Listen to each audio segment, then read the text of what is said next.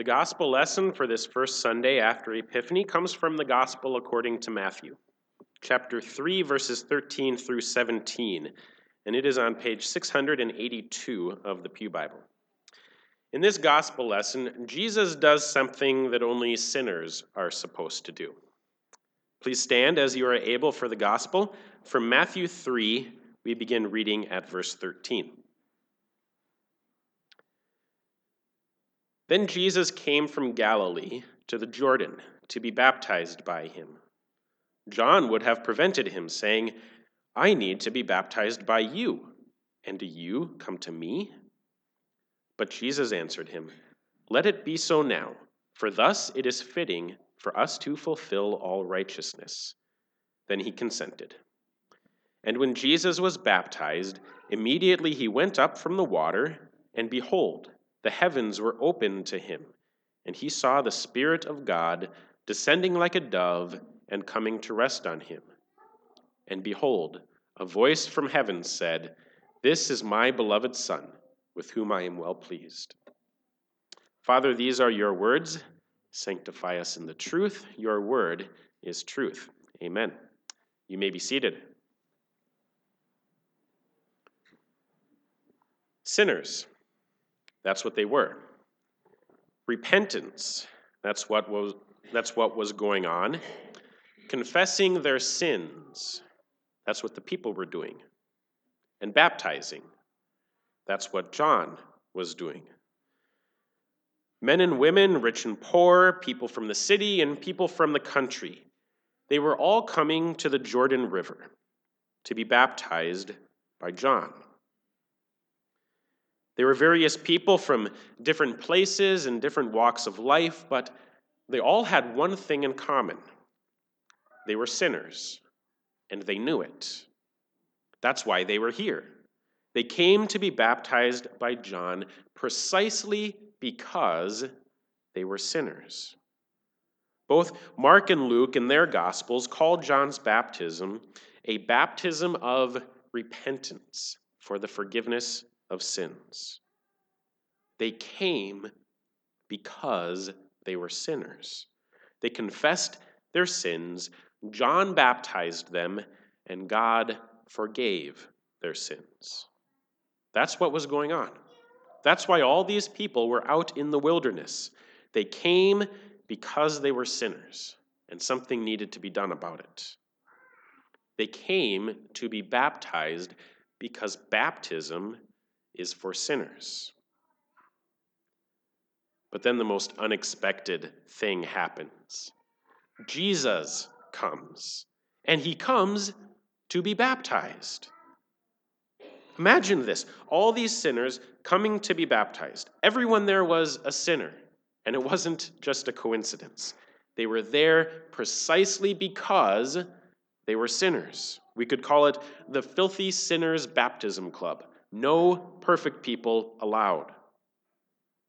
And then Jesus, of all people, comes to be baptized. One of these things is not like the others. One of these things just doesn't belong. So you can imagine John's hesitation when Jesus comes to be baptized. John tries to prevent him. He says, I need to be baptized by you. And do you come to me? John knew who Jesus was. That was the whole point of John's ministry.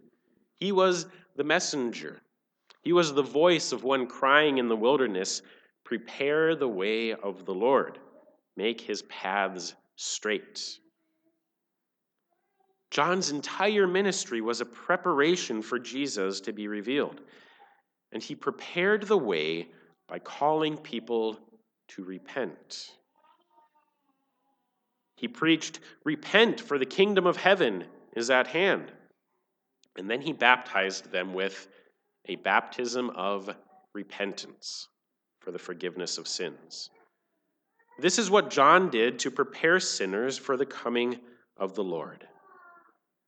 And then the Lord comes to be baptized.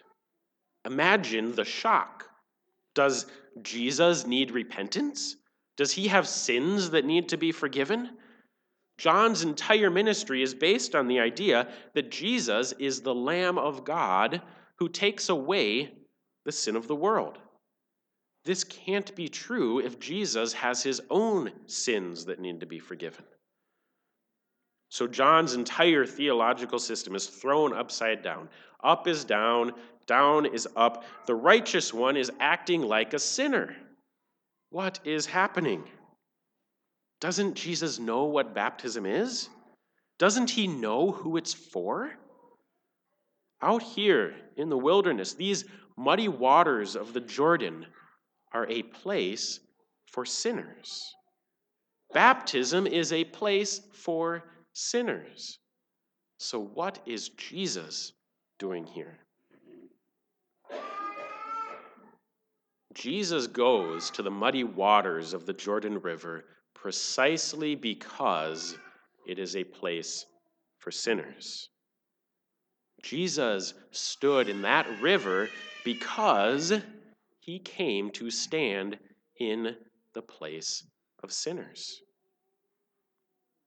Here's the thing Jesus did not need to be baptized, we needed Jesus to be baptized. When John the Baptist tried to prevent it, Jesus said, Let it be so now, for thus it is fitting for us to fulfill all righteousness. Now, whose righteousness needed to be fulfilled? Was Jesus lacking some kind of good work that had to be accomplished in order for him to become righteous? No. Jesus is perfectly righteous. He always has been. That's why John is so confused.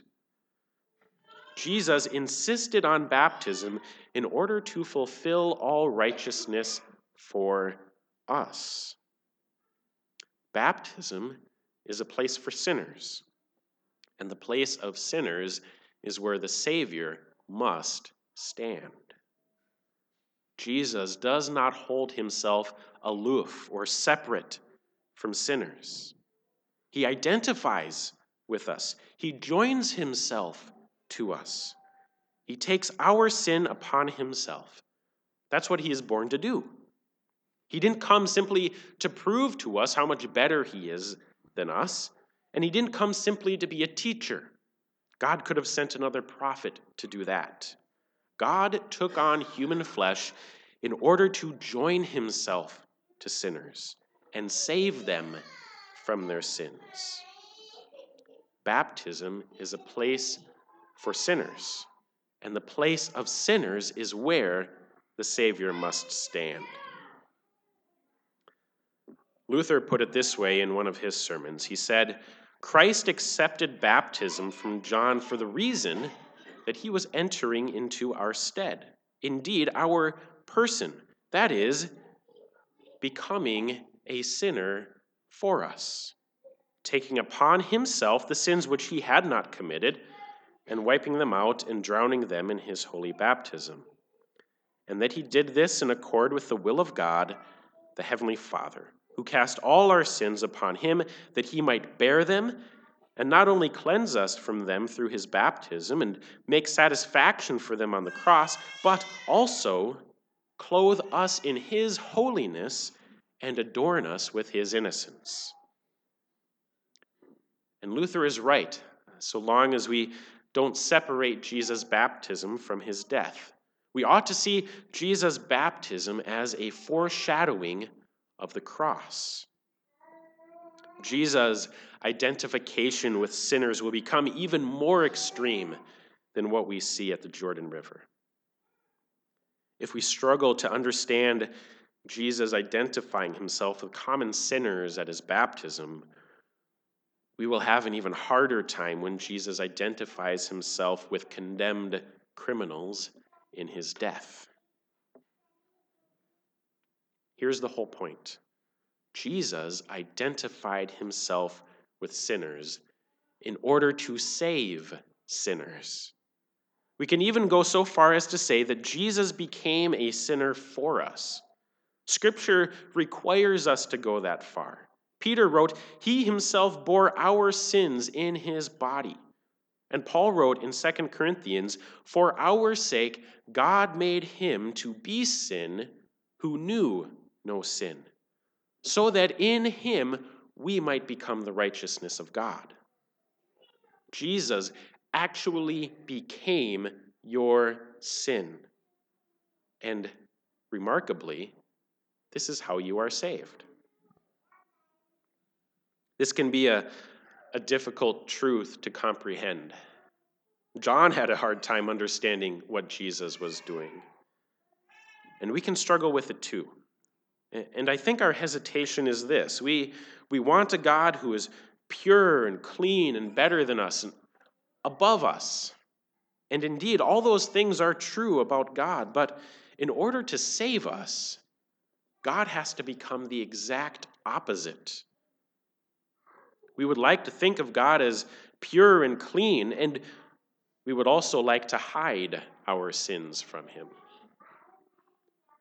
But God will have none of it. He, he not only does not allow us to hide our sins from Him, but He breaks in and He steals them away from us.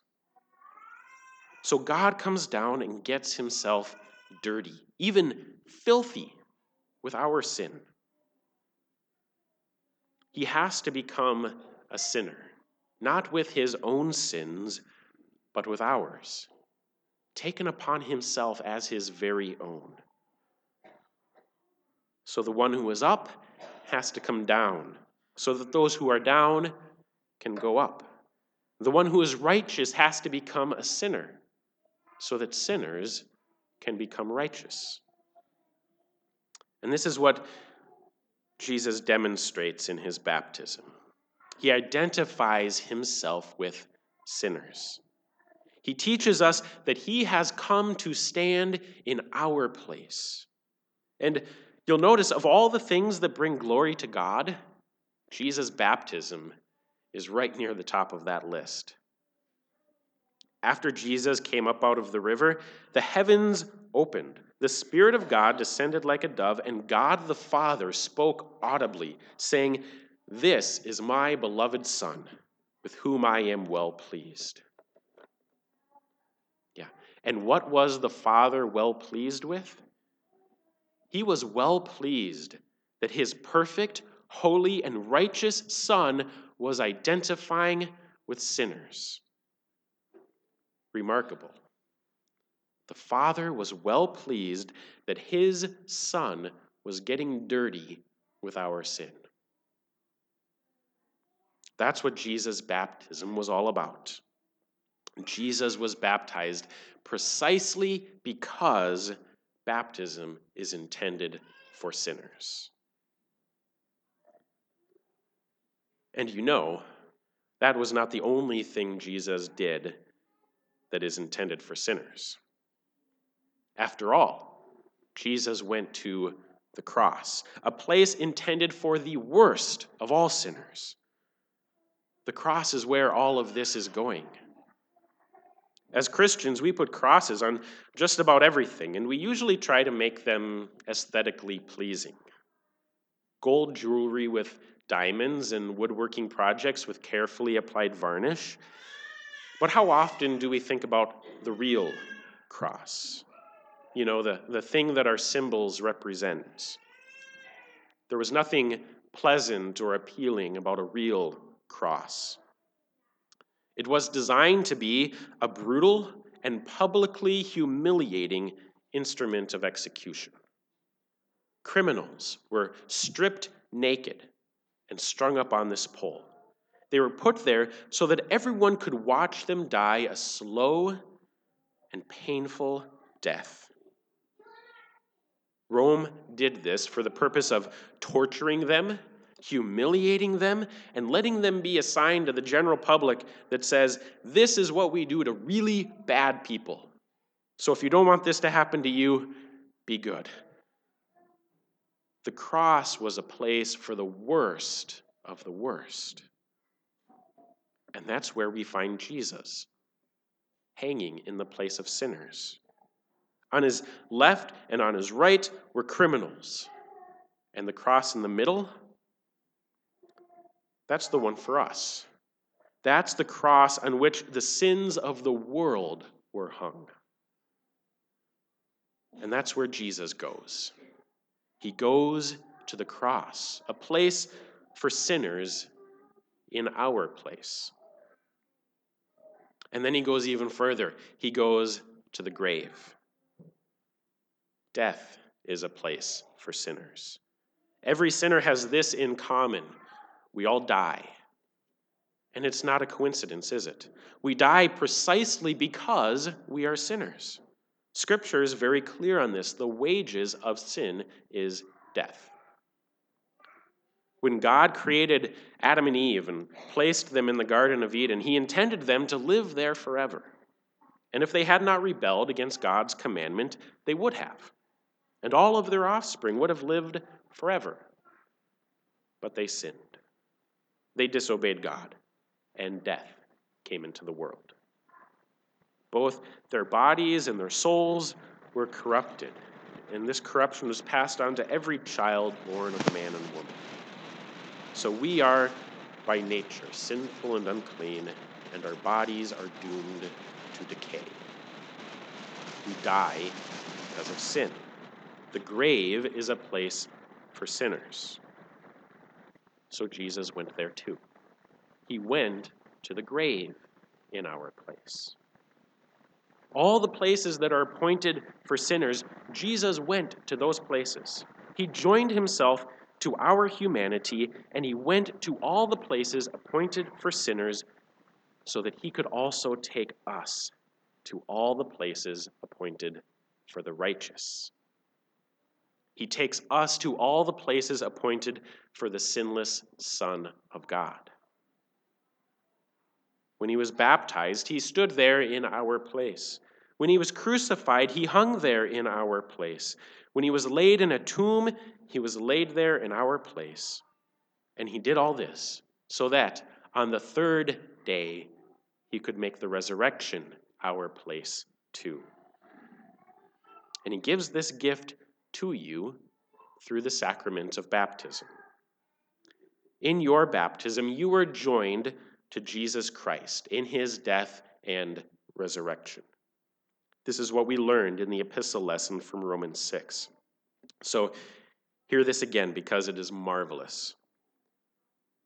Do you not know that all of us who have been baptized into Christ Jesus were baptized into his death?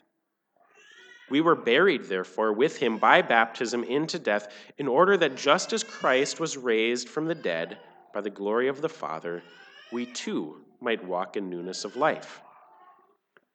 For if we have been united with him in a death like his, we shall certainly be united with him in a resurrection like his. In his incarnation at Christmas, he joined himself to our flesh. In his baptism, he identified himself with sinners.